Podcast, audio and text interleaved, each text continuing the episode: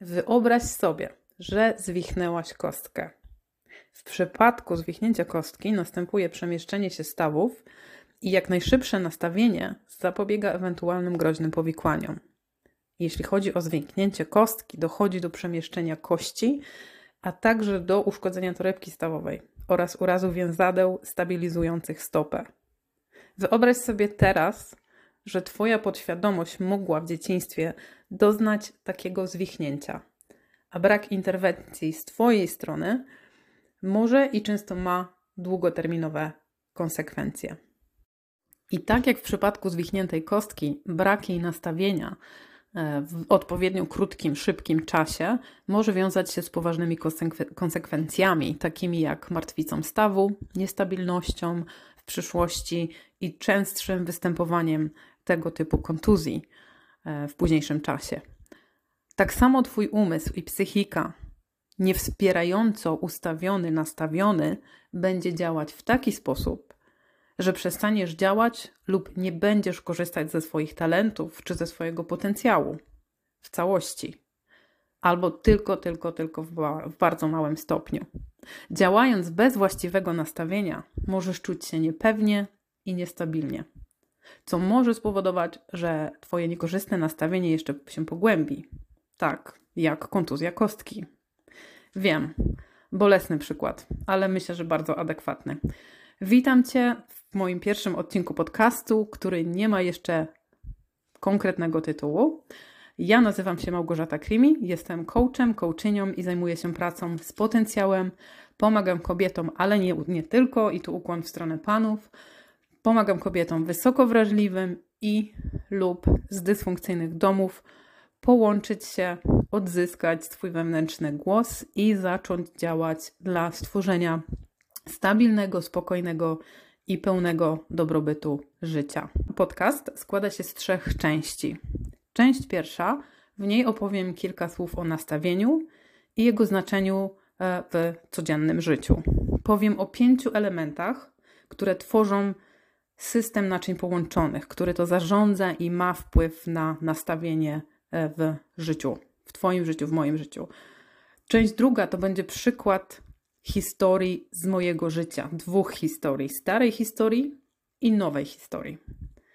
Jest też część trzecia, gdzie podam Ci przykłady działań, na których obie te historie zostały e, zbudowane. A na koniec i to jest coś, co przyszło do mnie wczoraj bardzo spontanicznie.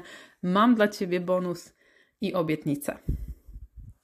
A teraz już przejdę do części pierwszej, czyli do nastawienia i jego pięciu elementów. Wszystko, wszystko, przed czym staję w moim życiu, jest neutralne. To jest jedna z ważniejszych prawd, jakie odkryłam do tej pory. I to ja decyduję, jakie znaczenie nadaję sytuacji, w której się znajduję nacechowuję i nastawiam się w konkretny sposób na zdarzenia, sytuacje czy na ludzi.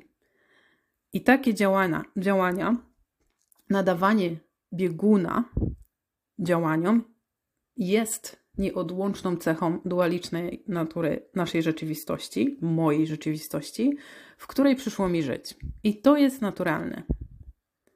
Ale nie zawsze wykorzystywałam to prawo na moją korzyść. Kiedy to odkryłam, poczułam się, jakbym weszła w inny nowy wszechświat. A tak naprawdę otworzyłam się bardziej na szersze rozumienie tego, jak cały czas działał i działa mój świat. W miesiącu grudniu i styczniu, możliwe, że potrwa to też dłużej, na moim profilu na Instagramie i na Facebooku poświęcam czas i przestrzeń głównie na dwa tematy. Mówię o poczuciu wartości, o budowaniu poczucia wartości, o czuciu się wartościowym lub czuciu się bezwartościowym i także o samoakceptacji. I wiesz co, olśniło mnie w pewnym momencie, jak działałam z tymi tematami dla siebie w terapii, już od jakiegoś czasu zresztą. Olśniło mnie, że ja jestem inna niż, niż ty, niż osoba, do której się zwracam, niż ktokolwiek inny z mojego otoczenia. I nie znam ciebie i nie mogę zakładać, że patrzysz na tą orkę w polu, jaką jest praca nad, nad sobą, w tym wypadku nad poczuciem wartości czy so, samoakceptacją, że ty będziesz patrzeć na to w taki sposób, e, jaki robię to ja, że masz takie samo nastawienie i postanowiłam wesprzeć i poniekąd może też przygotować Cię, uzbroić się w narzędzia, w narzędzie odpowiedniej, e, odpowiedniego nastawienia do pracy, do wspólnej pracy, jeśli oczywiście się takiej podejmiesz, nad poczuciem wartości i e, do pracy nad pogłębianiem nauką samoakceptacji, właśnie opowiadając Ci o nastawieniu. Nastawienie ma bardzo duży wpływ na proces, na jakikolwiek proces, e, w którym uczestniczysz, który buduje. Ma też um, wpływ na Twoje samopoczucie i na wynik.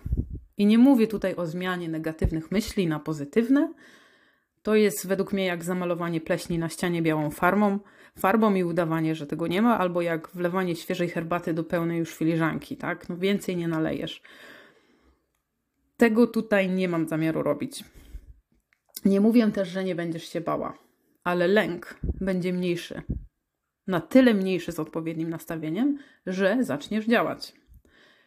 Wspierające nastawienie to umiejętność lepszego radzenia sobie w trudnych sytuacjach. Przyciągnie do, do Twojego otoczenia podobnie nastawionych ludzi, a to jest ważne, bo w grupie siła.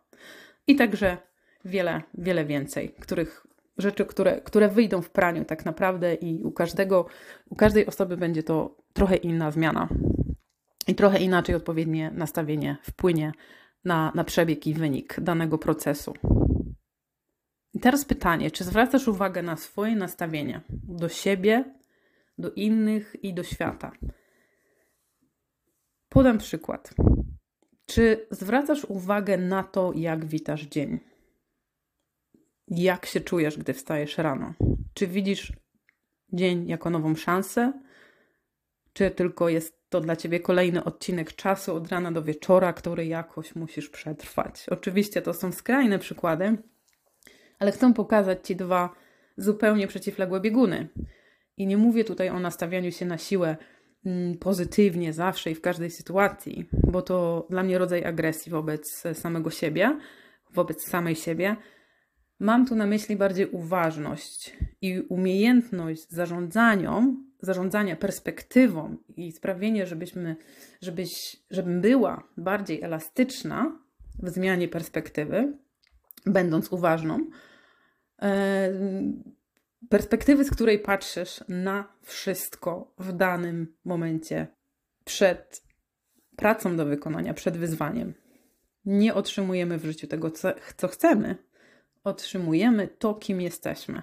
No i właśnie, i to ma bardzo dużo wspólnego. To tak w pigułce um, podsumowuje to, o czym będę dzisiaj mówić. Teraz pytanie, od czego zależy moje nastawienie? I to jest druga część pierwszej części, czyli powiem Ci teraz o systemie um, naczyń połączonych. Składa on się z pięciu elementów.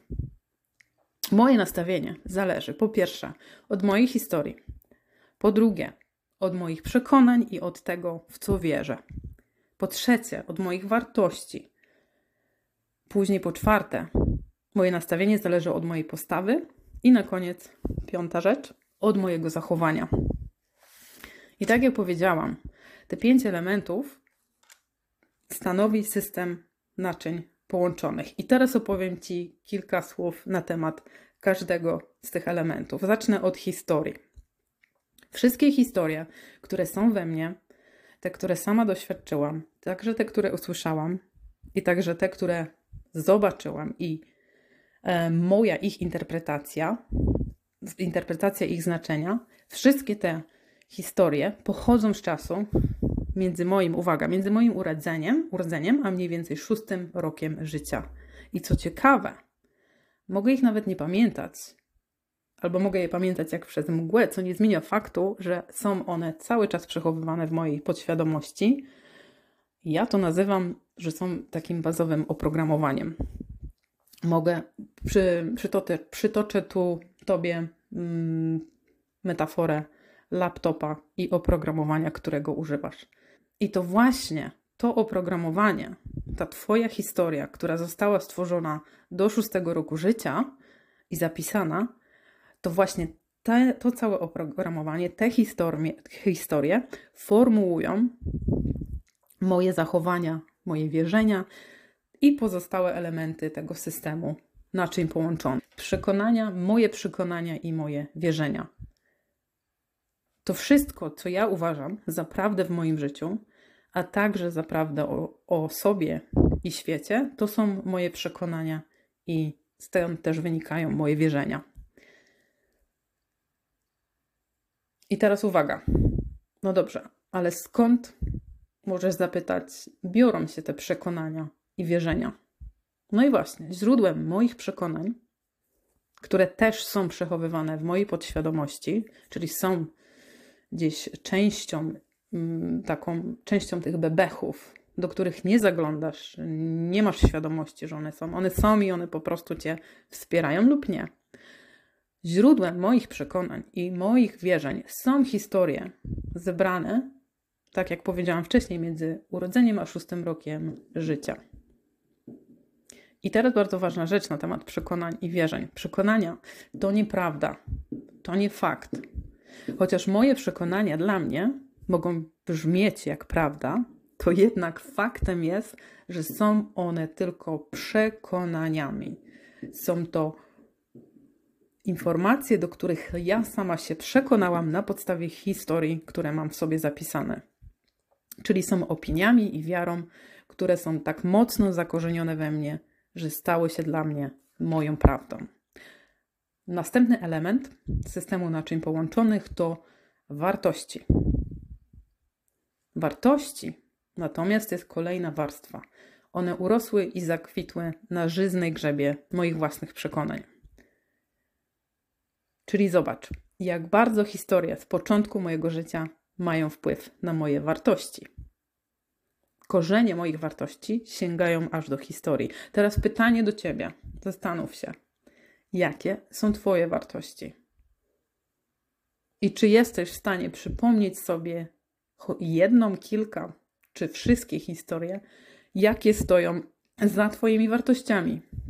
Ja pamiętam kilka, jedną w szczególności, i wrócę, opowiem Ci ją w drugiej części tego podcastu. A teraz przejdę do czwartej części, czwartego elementu systemu naczyń połączonych, nastawienia i powiem Ci w jednym zdaniu o postawach. Postawy to wszystko to, co myślę, czuję na temat kogoś lub czegoś i wywodzi się to skąd z moich wartości.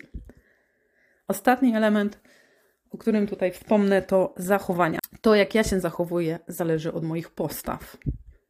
I tutaj świetnie obrazuje i podsum podsumuje mm, właśnie to stwierdzenie, powiedzenie, że czyny mówią za człowieka, czyli czyny są głośniejsze i mówią więcej niż słowa. Nie wiem, czy spotkałaś się z takim powiedzeniem, z takim przysłowiem. Ja tak. I, i, bardzo, i bardzo ono um, bardzo dobrze ono ukazuje to, czym są zachowania i skąd się wywodzą. Witam Cię w drugim odcinku miniserii podcastu o nastawieniu. Ja nazywam się Małgorzata Krymi, jestem coachem, coachynią, zajmuję się pracą z potencjałem, pomagam kobietom wysoko wrażliwym oraz z dysfunkcyjnych domów odzyskać swój wewnętrzny głos. Pomagam im połączyć się z nim po to, aby mogły zacząć działać w pełni swojej mocy, a w konsekwencji doświadczyć spokojnego, stabilnego i pełnego dobrobytu życia.